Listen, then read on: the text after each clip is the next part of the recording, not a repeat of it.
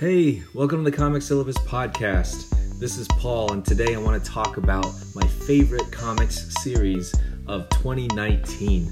Um, as we come to the end of the year, y'all may be thinking about holiday gifts, or you may be uh, reading all of these best of lists. You may be looking back at the year and trying to catalog your own reading about what stood out this year. I just want to share some of mine. These were the series that jumped out to me this year as my favorite of the year. I won't necessarily claim they're the best of the year, and I have a long honorable mentions list to throw onto the back of it. Um, but that's what we're doing today. My name is Paul, um, and you are at the uh, the Comic Syllabus podcast, as the one and only Kate Kosturski of Multiversity called once called us the NPR of Multiversity podcasts. um, maybe that means boring, um, but uh, here I am, and I'm here to talk about comics. Uh, that's what we do. Um, this podcast is regularly a part of the Multiversity network of podcasts, which can be found at multiversitycomics.com. Uh, a great site for interviews and reviews and you know um, long form think pieces, other podcasts that cover everything from Star Wars to um, to to um, you know alternative and indie comics to um, Marvel and DC stuff all kinds of stuff out there in the comics world. You can find it at multiversitycomics.com, including what we hear, here, uh, what we do try to do here at this podcast, uh, stumble over our words and uh, have some below par sound quality. I gotta apologize. I've been futzing with my um, computers and my devices for the last, uh, you know, way too long than I, longer than I care to to to tell you. I'm trying to get things to work as I move things around a little bit in my home. So sorry for the inferior sound quality today. Um, hope you'll tolerate it um, as we dive in. Um, I just want to shout out uh, all of y'all who have been um, just getting in touch to, to, to say that you're glad that the comic syllabus is back. Um, as we've been going this fall and into the winter. And this year, um, you know, it's been it was a good year in comics. I think um, I was so busy in the first half of it that I had trouble keeping up. Um, but as I've been catching up on my reading in the year um, and thinking about the various books. I wanted to devote a few episodes in the last ones of this year to um, to the best of what I've read out there. Um, to again, some of my maybe quirky and eccentric favorites, but um, hey, that's my right as as the as the podcaster here. Um, but I hope that you know this list gives you some some fodder for what you might want to check out that you haven't read, or things that you had on the back burner that you want um, to to to check out or or, or to finish up um, these were the things that I really um, thought were exceptional this year. Um, 10 series and a bunch of honorable mentions. Next episode in two weeks, I'm going to talk about my favorite graphic novels um, and alternative and indie comics of the year. Uh, and then the episode after that, the, the very end of the year, maybe the first one next year. I'm not sure exactly how the calendar plays out, but I think I do have one coming at the end of the year um, in late December, I want to talk about my favorite uh, comics of the decade. I'm going to go through the, all the 2010s and my favorite things. So, hey, listeners, if you have any um, of your lists of your own or lists that you have enjoyed um, as the internet has been producing these best of lists, um, or uh, you have some of your own opinions about favorite series, favorite graphic novels, favorites of the decade, um, send them my way. I'm at uh, twoply at gmail.com by email, or you can Twitter you can Twitter me at, at uh, T-W-O-P-L-A-I, also, also there on Instagram. Um, all right, so my favorites of the year. Let's let's launch into this.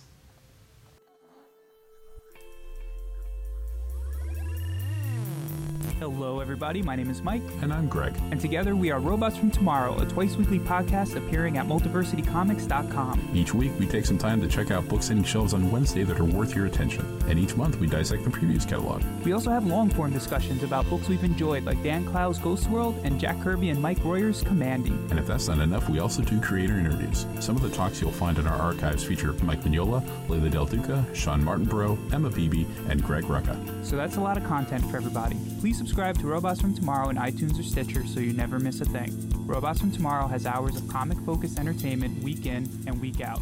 And now, back to your show.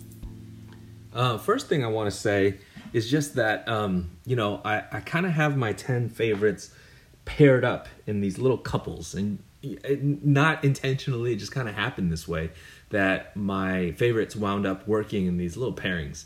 So, um, so I, will introduce these in those pairings, uh, and uh, and I noticed some patterns and some themes actually in what I'm reading. So I'll kind of take notes, uh, uh, take note of those as I go through this here. All right, first pairing is two series that have been uh, at the top of my favorite comics lists for a few years now, but this year saw them both come to uh, magisterial close. The first one is Giant Days by John Allison and um, art primarily by Max Sarin this year. Um, Giant Days reached issues 54 ish or something like that. Just an incredibly consistent output of humor and lightness and heart and personality as we saw the, um, the closing days of the college career of our three heroes that uh, we've been following for several years. Year after year, um, John Allison and Lissa Treiman, and then Max Sarin's work uh, with colors by Whitney Cogar and uh, letters by Jim Campbell um, from Boom Studios um, Giant Days has been providing just a monthly dose of something really different in comics. Um, and I would say different from what you know the the typical comic shop fair has been, but not atypical from what I've always loved about comics when it comes to say like newspaper cartoons, uh, newspaper comic strips, or um, you know alternative and independent comics. Um, and and what I mean by that is just um, a kind of personality that um, sparkles off the page, that um, just jumps out and, and, and really um, comes to life. Um, Giant Days is a series that, if you don't know about it, is about three uh, young women in uh, in England who have um, started uh, attending university. Esther de Groot and Susan Ptolemy and Daisy Wooton. And even as I say their names, I know that y'all who have been reading Giant Days and maybe you started the series and didn't get to the end. Uh, maybe you were faithfully there month after month, like I was. Um, I know that the the feels are already rippling through your hearts, and you're thinking, I gotta I gotta wrap up the the the university careers of these three um, absolutely uh, uh, adorable characters. Um, they're just characters that sort of you know come to win you over um, because there's just so much bracing honesty in this book. And um, they're hilarious and their surrounding casts are hilarious and the situations are hilarious. Uh, and so so relatable if you've been through those years of college and and post college and early adulthood life um, and their their travails with um, romance and and and success and um, uh, status and all the you know the regrettable mistakes you make, um, and just uh, all done to hilarious effect. Uh, Max Sarin's art and Lisa Treiman before uh, them were just uh, really uh, animating these characters with a kind of life that made every issue feel like you were spending time with people you loved, people you really enjoyed being with, um, and you know even if you hated them, you you loved hating them. So Giant Days has just been again this like power punch of soul every month that um, I was really sad to see it come to an end, but all good things must. And I know John Allison now working on series like uh, Steeple. Um, Max Sarin will be around, uh, including in my my Twitter um, what do you call it profile pic. Uh, credit to Max Sarin for that that uh, little rendition of me there. And I just um, I'll miss Giant Days. I already do. I already do and I love the way that it played up all the notes of humor that in, in its ending uh, and the way that it wrapped up and uh, sort of um, you know give us a, a, nice parting shot with the days gone by issue. Um, and if you have not read giant days i envy you because you have a journey ahead of you that um, you're going to enjoy. So uh, giant days one of my favorite series of this year one of my favorite series indeed of the whole decade and uh, something that i'll treasure on my shelf for a long long time um, the other series that's actually quite different that also ended this year. Um, maybe y'all thinking that I'm gonna go go at uh, uh, Squirrel Girl, which almost made it to my list. I gotta say that's actually gonna be so so much an honorable mention. I'm gonna I'm not even gonna save it for the honorable mentions. I'm just gonna talk about it now. Squirrel Girl, which is Ryan North and Derek Charm lately. Um, I think some other artists too, but of course Erica Henderson, Once Upon a Time, um, has also had a magnificent run. Also came to a close this year. Um, we're gonna miss Squirrel Girl. I think it's appropriate that you're sort of closing the book on on Squirrel Girl without um, North's character, like really distinct humor and and, and sensibility uh, on the book anymore. Um, but like I said, I think the character is going to be around. I think the creators are around and doing other brilliant things. So um, hats off to Squirrel Girl as well. But that's not actually my second uh, pick. My second pick of uh, favorite series this year uh, is Paper Girls. Um, Paper Girls is uh, Brian K. Vaughan and Cliff Chiang, and uh, of course, designer and letterer Jared Fletcher and colorist Matt Wilson's uh, story that when it started, I think four or five years ago, really brought those of us who grew up in the 80s back um, to, the, to that era in a way that I think, um, you know, few things did, um, and many things since have, most notably uh, Stranger Things, as I've heard. I've never actually watched Stranger Things. I know, I know, it's it's uh, it's it's, it's heresy, but um, I have loved Paper Girls, um, ha- and having grown up in that time, and really having thought a lot about um, everything from gender roles to um, the place of technology as we grew up and technology changed before our eyes and changed us before our eyes. Um, Paper Girls has just been a thrill ride, and uh, I think what I've loved about it is that at first I thought it was just going to be, you know, from all of the the um, art that we saw, um, just kind of a, a, nostalgic throwback. But it's actually been a sci-fi and future time traveling thrill ride. And again, if you haven't read Paper Girls, you are lucky because you are in for something that not only um, sets out to tell a fascinating story, but actually um, packs in all of that fun and excitement and twists and turns into the entire story and wraps up uh, perfectly in a bow. Um, issue 30, man, it really hit me. Um, I mean, I think there's endings you can do poorly and endings you can do well, and I think this was uh, one of the more um, successful endings of, of, of comic series that I've read. Didn't overstay its welcome at all. Um, wrapped up most of the mysteries uh, pretty neatly. I would say that, like uh, like some of the series whose endings I like a lot. Um, they, they, I think the the creators really went not so much for all of the answers to all the questions uh, being tied up neatly in a bow, but for the satisfying emotional and relational punch that um, I've loved, even with a series like Lost, where I still have no idea what anything uh, you know was on that island, but I was one of those who who appreciated that. Uh, what Lindelof and company did with Lost was tie things together um, in terms of the characters and in terms of their uh, commitments uh, and bonds to each other. And I think Paper Girls um, put those at the center, put the, the, the relationships of these uh, four girls at the center, and um, just ended things in a way that you know left the kind of lingering sense of um, I don't know echoes of of of what could have been and what never was that is just kind of the the sense of the, the feeling of lost in, innocence that is so characteristic of 80s you know pop culture and sci-fi um, but um, also you know had these nods to who the characters were and what they'd experienced together that i just i thought that ending was um, just really uh, you know landed landed so well so Paper Girls is another of my favorites of 2019.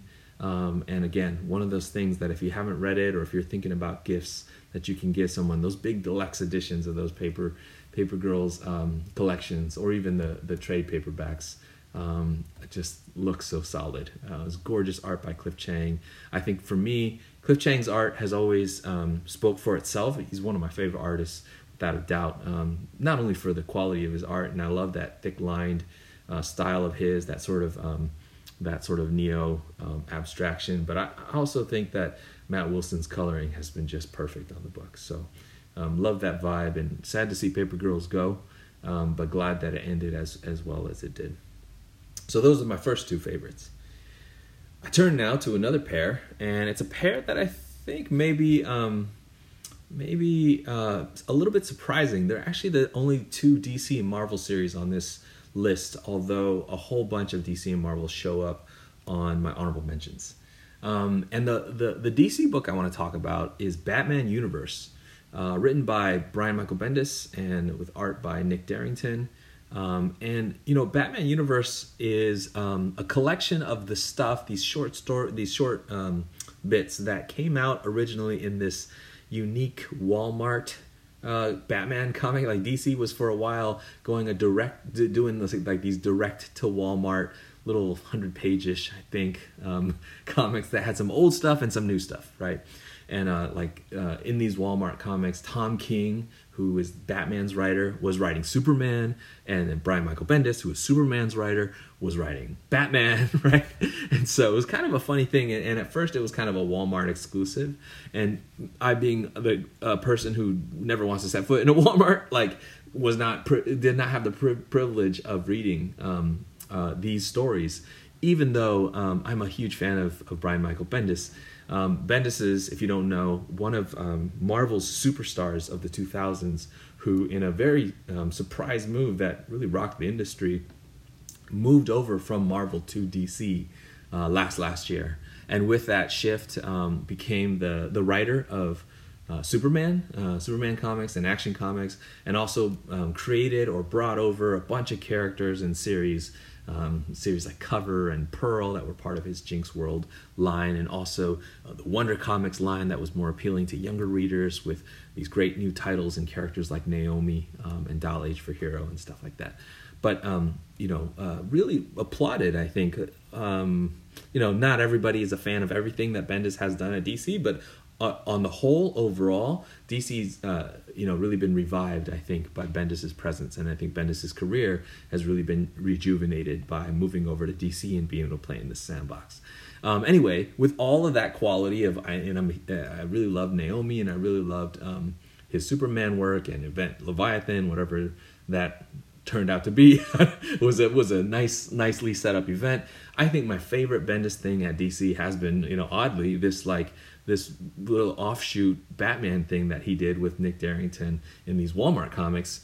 Um, again, not a Walmart guy, so I didn't get to read these until they've been collected lately in these in this Batman universe series. So the five issues of the story has been um, just an absolute treat.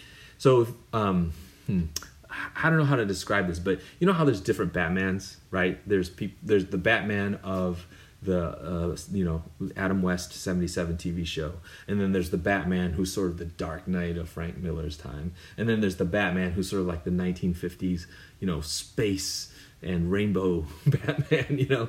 Um, and then there's the Batman um, of of uh, the the animated series. And, and and there's all these Batmans and and I gotta say some I think I like more and some I, I like less. But I think what Bendis and Derington have done blended so many of the elements that I like the most about these various Batman. And I would say that of all those that I named, it probably veers closest to that 1950s um, kind of a wild ride, like Batman on the edge of his seat being thrown around to this universe and that, and really having to rely on his wits.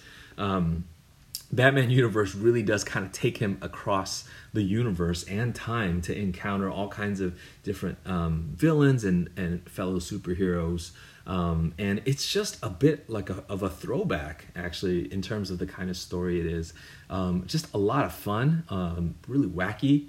Uh, and, and, I think the kind of thing where you don't really have to be up on what the heck is going on with the Green Lantern Corps right now, or or you know what um, new costume does Superman have to really just dive in. You know whatever you've picked up from uh, old comics or from the, the the cartoons or the movies or whatever is enough generally to, to get you through and, and you know just hold lightly to feeling like you have to understand everything that's going on because it doesn't matter it's just going to take uh, take you on a twist to a new place and uh, and I think all of that is um, uh, I think most uh, uh, you know driven home or, or or maybe given its flavor by Nick Derington's art if you don't know who Nick Derington is he's the artist who um, brought his talents and really emerged on the scene with um, uh, the the new Doom Patrol by Gerard Way, when Gerard Way started the Young Animal line, and Nick Derington was the main artist on that. Derington also did the covers to the Mr. Miracle series from um, Tom King and Mitch Gerads, and Derington has has quickly become one of my my uh, my favorite artists. Um, I have a page of Nick Derington art sitting right in front of my eyes right here from Doom Patrol, and I just love um, his style. It's it's just this right combination of the really um, supple and, and, and lively and vivid stylings of, of Frank Quitely, um, if you know who that is, uh, along with a little bit of the cartooniness and a little bit of that sort of like elasticity of, of, of someone like Darwyn Cooke. and um, just really um, spare but classic uh, compositions and storytelling of artists that I really enjoy, like Evan Shaner or um, or um, uh, Chris Samnee. So I, I like Nick Derington's art a lot, and Batman Universe landed in one of my favorite spots. One of my spots for my favorites. Fourth one I'll talk about is the Marvel book. And this series uh, is Black Panther, written by Ta-Nehisi Coates, um, with art this year by Kev Walker um, and Jen Bartel, and then original artist of this run, Daniel Acuna. And this past year, I think it's been the majority of the 18 issues of this current series of Black Panther. So um, Ta-Nehisi Coates, who um, you know folks should know, and, and, anybody who listens to this podcast knows, I'm a huge fan of cultural commentator and um, and now you know fiction writer um, and just uh, MacArthur genius and absolutely um, brilliant and one of our one of our um, I think public intellectuals and and you know social prophets of uh, uh, of matters of race and justice and, and history and and all that. And I think he's brought that kind of social vision to bear on Black Panther since he started writing it uh, a few years back, um, right after he received his MacArthur Genius Grant, in fact. Um, but it, in a, in a typical Marvel DC kind of move, uh, after a number of issues, a number of uh, volumes collected in trade of Coates' Black Panther run, they sort of did a reboot. And so last year, I think in 2018, they started with uh, this series that they kind of called the intergalactic empire of Wakanda and started a new number one, Black Panther number one. Um, still written by Coates, um, but this time with art by Daniel Acuna uh, instead of the uh, original artist Brian Stelfreeze and, and, and Chris Sprouse from the last, last run of Black Panther.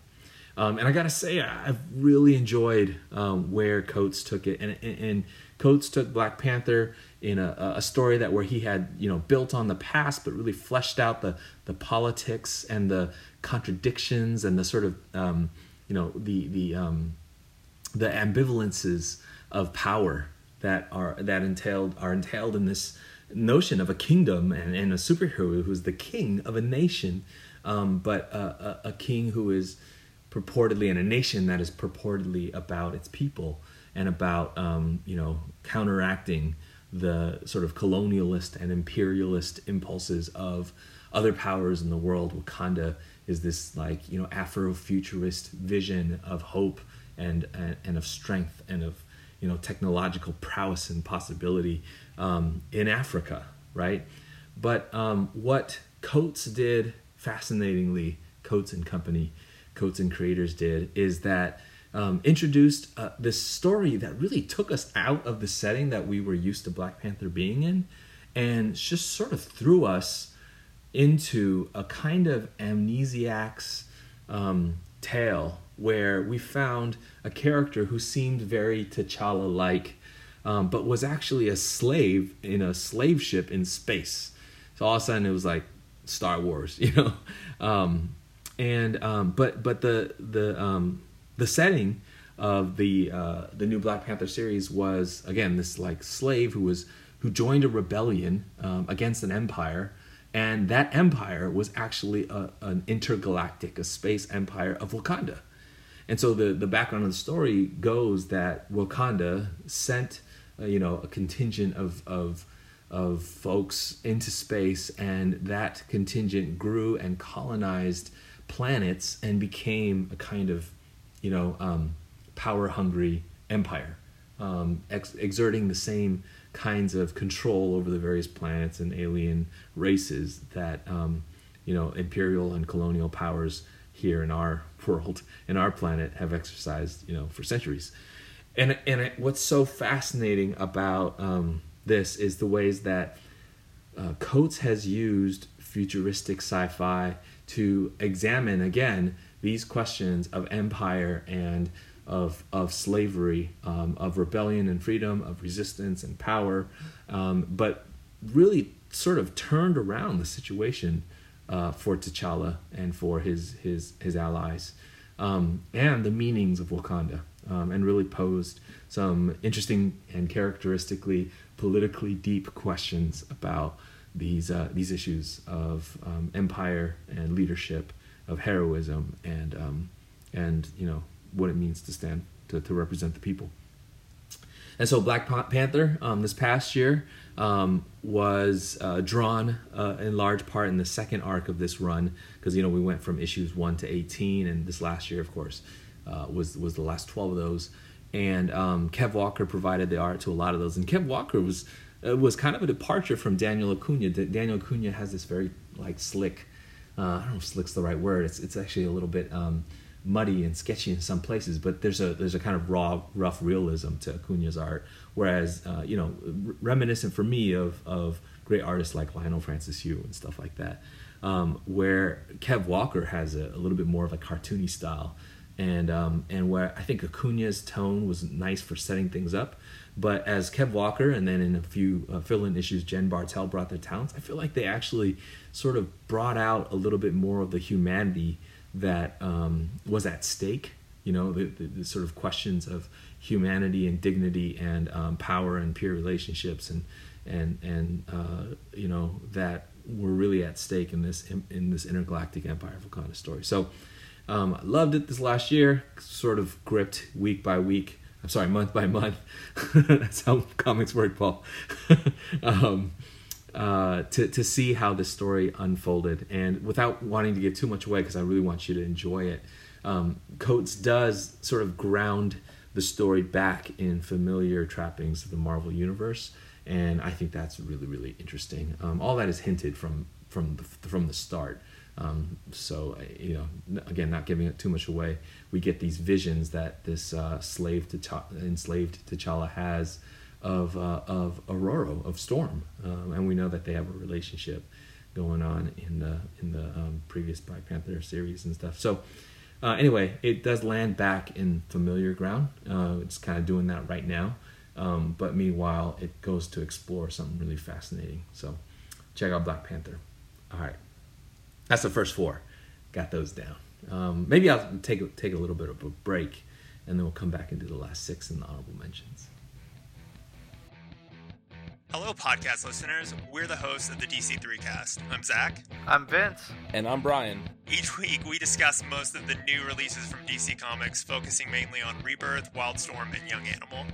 We also look at the news of the week, discuss the film and television adaptations of DC material, and dig into industry rumors. We've also had a number of DC creators on our show, like Scott Snyder, Jim Lee, Christopher Priest, Steve Orlando, and Joshua Williamson. So, if you like Borat jokes, my wife, bad Dan DiDio impressions, this is bad, what the f- and an in-depth look at DC each week, join us every Wednesday morning at multiversitycomics.com, Apple Podcasts, or your podcatcher of choice. Come get Jurgens with us. Okay, numbers five and six of my favorites of 2019 are a couple of crime and detective series. All right. And the first one, uh, as soon as I said crime and detective, I bet a bunch of you knew where I was going with this. It's Criminal from Image Comics um, by the uh, unmistakable team of Ed Brubaker and Sean Phillips. Um, if y'all don't know, uh, you better ask somebody. Brubaker and Phillips have been kind of a, a, a, pairing for a long time, and if you read any of the previous, I don't know, six, seven volumes of their um, work on criminal, then you'll know. Um, if you read the Fade Out, uh, which there was like a three volume run that they did, a little sub series, a little series of its own, a short series, mini series uh, about you know tales of Hollywood of, of old time Hollywood, then you know.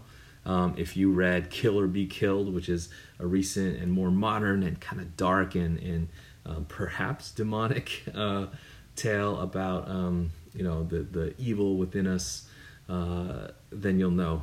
Um, and and they've brought this kind of crime and noir style to to now uh, a bunch of stories that they have some variety within them, but there's a certain tone. And, and I gotta say, as much as as I'm always absorbed and compelled to read um, uh, uh, Brubaker and Phillips series, I always I always need to take a little of a break after I read them. Uh, read them, read them a lot. I, I feel a little icky. Um, I feel like I've just gotten, you know, uh, sort of rubbed around with the dark underbelly of humanity. So I need to sort of like revisit uh, a sense of of hope and and uh, and love and all of that stuff.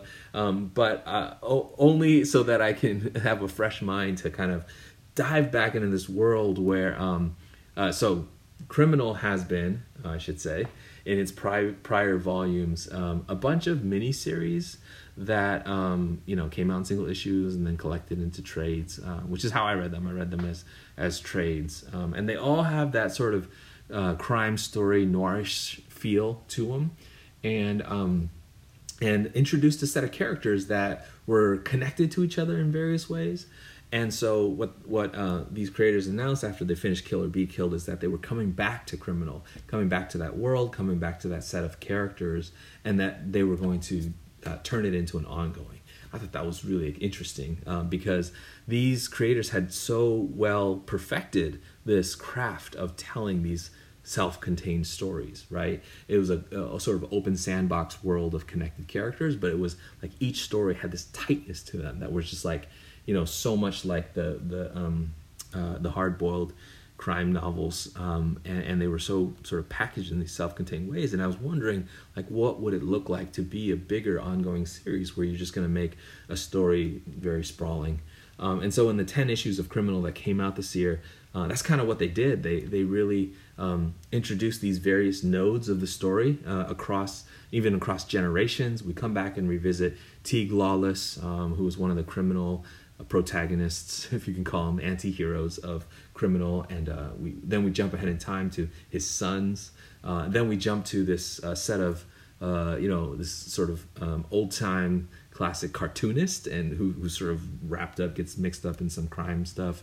Um, and and somehow it's all going to get tied together. In the middle of there there was like a seven or eight issue story, uh, six or seven issue story. Um, but altogether, you know, just to be back in this world and to get, you know, like like I was saying earlier, Giant Days is this monthly dose of like humor and heart and humanity. Criminals, this like monthly dose of just like grimy, you know, grimy criminal underbelly world, and um, and I'm here for it. I mean, the, these guys really know how to do that um, well. So I've enjoyed um, being back in, uh, in being back in the criminal, uh, criminal, dingy, criminal, dark, dark, uh, uh, you know, underworld that they've pulled me back into. Um, so that's that's one of my favorite series this year. The other one is um, more of a, a, PI, private investigator kind of series, um, but a really different one, and it's it's a, a series from Image called Fairlady. Um, I say it this way because I think it may not be as known to anybody. Fairlady is was a five issue series that um, sadly came and went this year um, between April and the summer, and I think sales, uh, even though like critical response was really good, sales were not high enough to really sustain it as an as the kind of more ongoing series that they hoped it would be. Which is part of the reason I put it on a list like this because I would just love to see a revival of Fairlady. The five issues are collected now in a trade, um, and uh, and I just really loved it. The combination again of writing and art in this, written by Brian Schirmer with art by Marissa Louise and Claudia Balboni. Um, uh, Fairlady is basically a PI story, uh, uh, an episodic and procedural story that is set in a fantasy world. And so in the cover, you see um, Jenner, who is a sort of ex soldier who is trying to make her way as a PI um, if that sounds familiar, you know, sounds like so many great PI stories. Um, but it has that sort of um, feminist bent where in a, uh, a, world that is still riddled with um, misogyny of different kinds, Jenner nonetheless is tough um, and, and, you know, solves problems for herself and doesn't take up from anyone. Um, and has a buddy. I forget this cat character's name, but it's got a cat head and uh, doesn't actually show up that often in the stories, but is perfect on the cover for giving you a picture of the kind of world that we're living in. A world of like magic and fantasy, um, but where there's this those sort of um, classic uh, setups of murder and uh, lost characters and um, jilted lovers, and this PI Jenner is is being sent to these various uh, cases. And in what you know, one thing I love is that that uh, I'm really used to comics working with arcs and with stories there's a little bit of a background arc, but there's also a issue by issue sort of each issue has its own procedural case in the feeling of you know in in that vibe of so many procedural TV shows. Um, it was a lot of fun. I mean, within that 30-ish pages, right, is a setup and a, and a mystery and a resolution of some kind. um, and I think just rarely done these days in comics. And I really enjoyed it. Um, add to that that the um, art was just like again luscious to look at, um, really uh, distinctive. Um, the world that they created, um, really appealing. Uh, I just liked Fairlady a lot, and I wish it was still around. And uh, maybe it'll it'll come back. So get out there and and pick up Fairlady. Um, so that was my number five and six, Criminal and Fairlady, both out from Image Comics. My seven and eight are actually also from Image, um, and they are two books that um, stand out to me because their stories are good. They're written by um, really able writers, but I really got to say that for both of these issues, it's really the art that has stolen, that has sort of won me over to them. Um, one is maybe my favorite thing that I've been reading for the last couple years, and I think only four or five issues came out in this last year. Um, but it's Isola by Brendan Fletcher um, with art by the inimitable Karl Kerschl, um, with colors by um, and this is I think a, a pen name or a, an artist name, so I I, I haven't looked up um, the their their uh, uh, other name, but it's Msassyk, I believe um, and letters by Aditya Bidikar. Um, Isola is amazing. Um, it is gorgeous, and it's a series that um, uh, came out a couple years ago, introduced us to a pair of characters at its center, um, one of whom is uh, sort of a, a queen's guard um, named of Rook, uh, a, an ex-soldier who is um, you know conscripted to become uh, the, the royal guard um, and is accompanying her queen to whom she has a fierce devotion but also tricky relationship a complex relationship. Um, and that queen Olwyn is the queen of um, whatever this this this city this kingdom or whatever. But at the beginning of isola we have found out that Olwyn has been transformed by some kind of magic into a tiger. And then we get to see karl kerschl's amazing um, you know, animal and fantastic creature art. Um, is the kind of artist whose work I could just stare at for days, uh, combined with Msassyk's um, amazing colors. Uh, Isola is absolutely gorgeous. It's the kind of book that you just open uh, open it and drink it in. Um, I don't think there's a book that I spent more time on just sitting in its pages, like you know, figured out what was going on very easily because the the the, the storytelling is uh, uber uber capable. Um, there's a, a quality that you only see in I think the best kind of like Disney animation and all that kind of stuff to this art, um, but also using the tools and the the conventions of comics um, incredibly well, um, and yet just utterly beautiful pages that again I just could stare at and get lost in for days. Um, I've seen a lot of comparisons in in writing about it to Miyazaki and to that Studio Ghibli kind of vibe. Um, I can see that. I think that the the fantasy world that feels really sprawling um, is is promising. The story is really compelling. I don't know exactly what's going on. I don't know the mysteries that have been unlocked, and and I like it so much that I read it every month, and then I go back and try to. I've reread it like a hundred times just to catch up every time to this story, and still don't know what's going on. And, and you know, my my my hope is that the book is um, able to finish its story, is able to kind of continue to build out this world and carry out where it's going. Um, whatever amount we get and whatever it's headed for or destined to become. It is just a ride that I um, thoroughly enjoy as I read um, because, as I said, and as I keep saying, it's gorgeous. So, if you have not given yourself the um, pleasure of reading Isola, please, I entreat you to. Um, maybe my honorable mention with Isola is this thing that is continuing to be this ongoing, amazing, uh, you know, similar kind of fantasy story that is its treat and is also really rich and deep, um, and that's Monstrous. Um, Marjorie Liu and Sana Takeda's Monstrous. That book is an achievement and a feat. Um, I just uh, didn't include it on the list because I think it'll wind up on future lists, uh, maybe even that best of the of the of the decade list. Um, but we'll we'll hold off on that for now.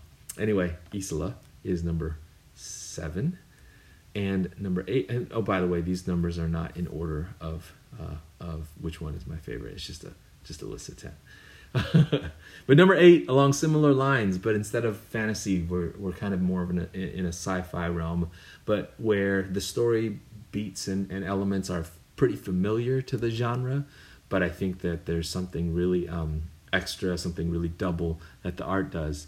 Um, is Sea of Stars, and Sea of Stars is uh, written by Jason Aaron, um, one of my favorite comics writers, uh, along with uh, uh, uh written also by um, by Dennis Hallum, who used to be known as Dennis Hopeless in the industry, and um, drawn by Stephen Green. And Stephen Green is an artist who I think some folks around comics knew about, but um, is uh, is also new to many of us, and um, really burst onto the scene with um, Sea of Stars for for me um, because I saw the first issue of this book and I said, "Wow, this is a gorgeous book."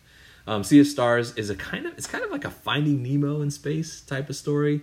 Uh, there's a father and son, and the father is a like a sort of a space truck driver, you know, and and and drags son along for a ride, um, a trans universe, you know, uh, uh, uh, haul, and and then they're attacked, and they and they uh, you know the ship falls apart. Father and son get separated and they're uh, you know searching through the the galaxies to find each other. Um, it's this Gil and Kadyn, and Kadyn, the little kid, starts suddenly exhibiting some kind of strange powers and seems to be destined to be something or other, and accumulates a bunch of quirky alienish friends, and uh, in a, you know, and again in a Finding Nemo kind of situation, and so.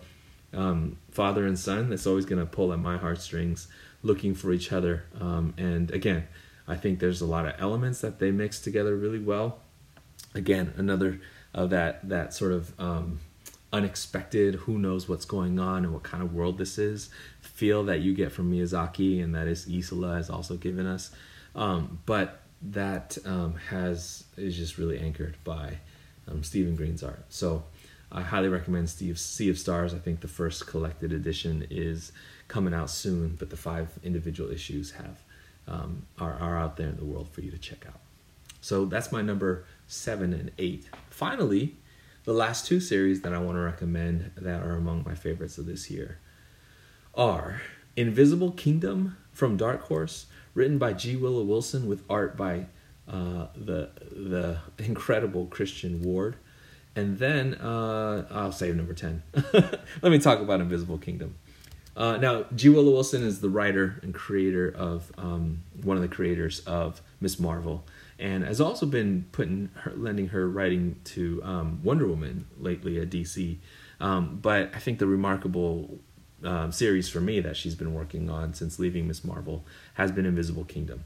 Uh, Invisible Kingdom comes from Dark Horse, and it's in um, Karen Berger's line, Berger Books. Karen Berger is, of course, uh, Vertig- one of Vertigo's uh, founders and editors and stuff like that. And so um, I feel like Invisible Kingdom is one of those books that isn't uh, you know not necessarily typical vertigo but could easily make a home as a you know as an interesting and eccentric piece uh, in the vertigo line. And um, and so here it is at uh, at Berger Books.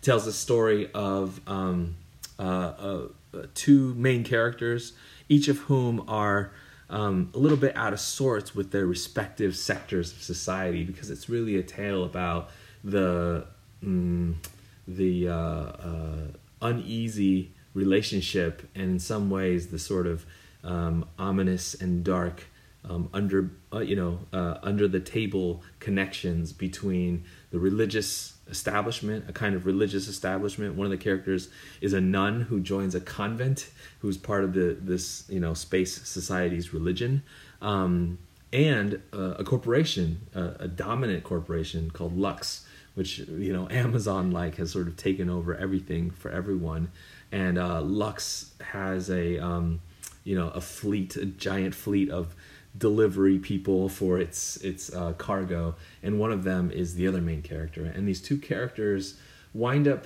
um, finding out in their respective sectors about some of this corruption, this um, under the table relationship between the religion and um, and commerce and capitalism, and they uh, are each uh, then.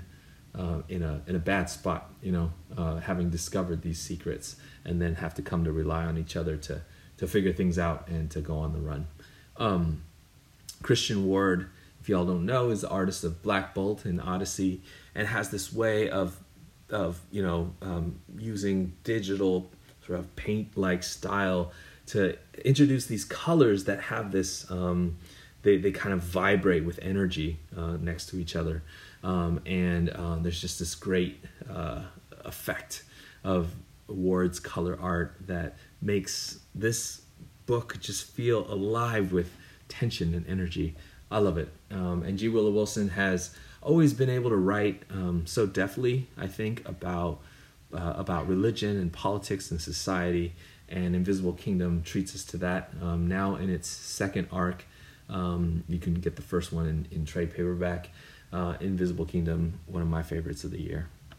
Uh, finally, um, and last but not least, um, is a book from Dynamite. And I gotta say, I'm not usually a big reader of Dynamite's comics, but um, this last year, uh, Red Sonja, again, a character who I guess I've read a lot of Red Sonja before, but I've been surprised uh, when I've liked it because just from the Conan-ish cover, you know, context and the the sort of scantily clad warrior princess woman thing is not really my thing.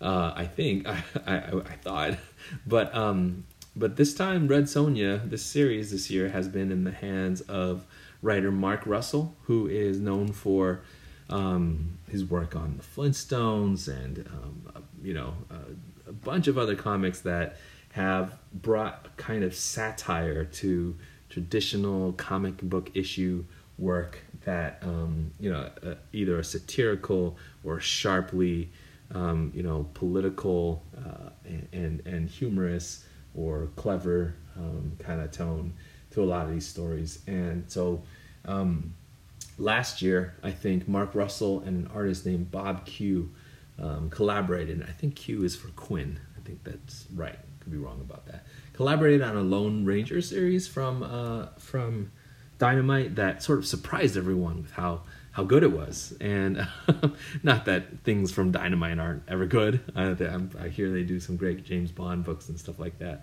Uh, I haven't read any Vampirella, um, but I think that um, this Red Sonja series set us up with a Sonja who is responsible, who has you know saddled with the responsibility of finding out um, that the the kingdom to which she is um, an inheritor as a queen uh, is in trouble because once again, like with so many of these books that I've named, there is an empire, and that empire seeks uh, now to be to to conquer and to spread and to take over um, the kingdom that Sonja has been given charge over, and now as a returning uh, princess queen, uh, she has to lead a bunch of people, uh, soldiers who are you know not that great, and outwit um, this empire and its and its ruler um, and its armies, and the ways that um, uh, Mark Russell writes Sonia as capable, as um, in spite of herself trusting and caring, um, but as super tough and super smart as a kind of military strategist and all that kind of stuff, as well as a leader of peoples. Um, is just really really fun. It's it, you know Red Sonja has always been appealing because she has a like a little bit of a like I don't give an f you know, kind of um, toughness to her, um, where she, uh, you know, really, really um, bows to no uh, arbitrary order, but really does authentically and genuinely care about people and want to protect people, and to see that play out um, in this story and in the in the ways that she, um, you know, has to devise, you know, different uh, strategies and schemes to to try to keep her people safe um, and to really uh, fight these impossible odds of this empire.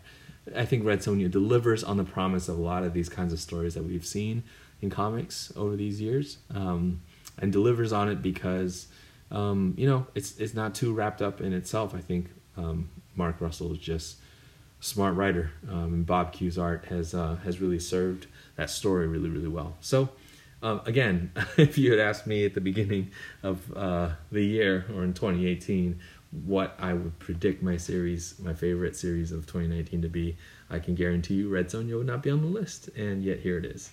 Um, all right. So those are my top 10 Giant Days, Paper Girls, Black Panther, Batman Universe, Fairlady, Criminal, Isola, Sea of Stars, Invisible Kingdom, and Red Sonja. Um, I noticed about my own list that definitely have a predilection for series whose art um, is as glorious as its story. And I think that comes from a place where I've, I'm, I'm reading often so many comics that, um, you know, there's only so much cleverness you can bring to a story. Um, and sometimes if there's a lot of cleverness in the story, but it's not matched to me by something appealing to look at, I guess I kind of feel a little bit like, why am I reading this as a comic?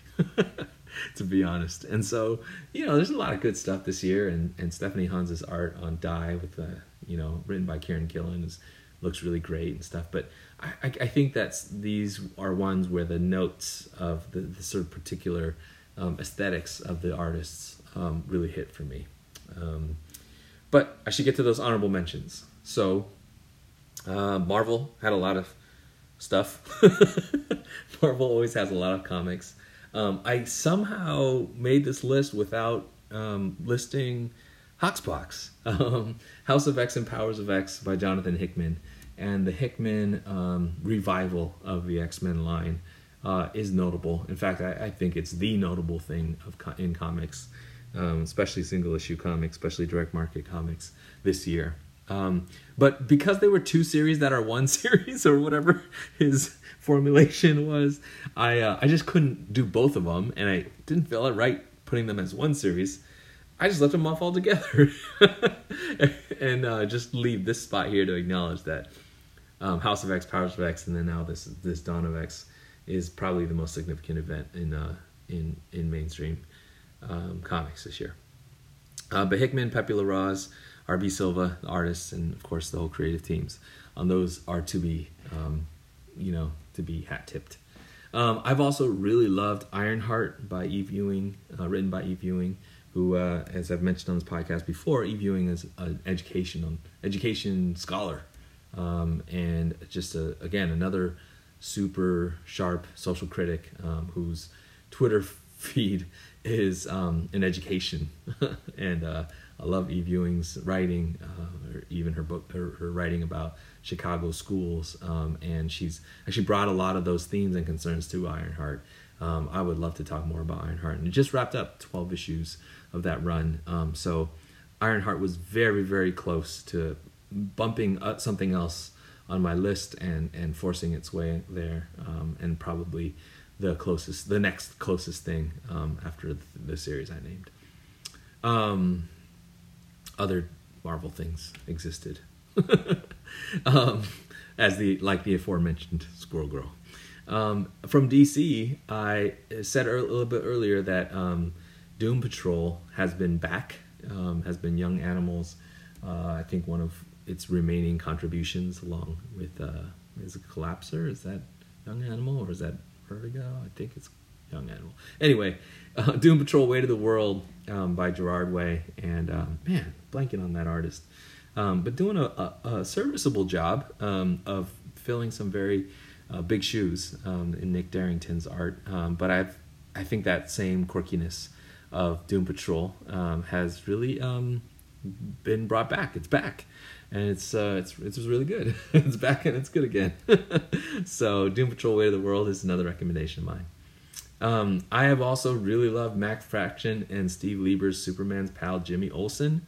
Been hilarious a series, um, and I think I think that um, if I didn't have uh, so much of my laughs accounted for by Giant Days and maybe by Red Sonja to some extent, maybe by Batman Universe to some extent, I probably would have had to make room for Jimmy Olsen, but uh, maybe I'll be able to throw that into next year's favorites list because I think the majority of that, I think it's projected as a 12 issue series going to wind up coming next year.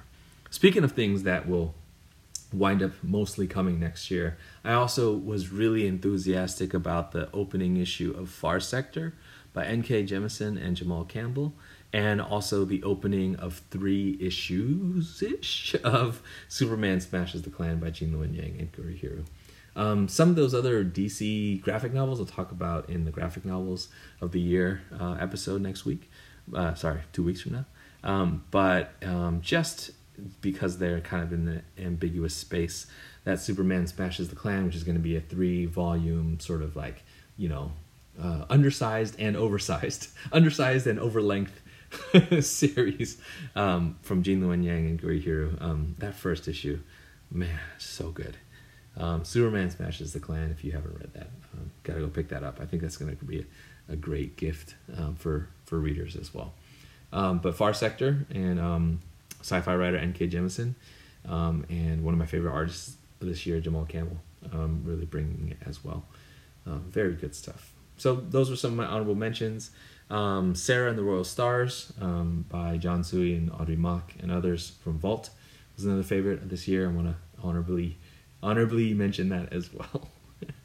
I'm sure I'm leaving something out, but um, you know, let me know. Let me know what I forgot, or let me know what I um, criminally ignored. Not criminal, but um, but really shouldn't have overlooked. Um, you can find me on Twitter at Tuply and uh, Instagram as well. Find us at Facebook. Um, although I never update the Facebook. Sorry about that, folks. And uh, you, or you can email me at tuply at gmail.com. Um, thanks. Thanks for listening and uh, want to know what you all think as well. So, meanwhile, enjoy your winter season. Take care.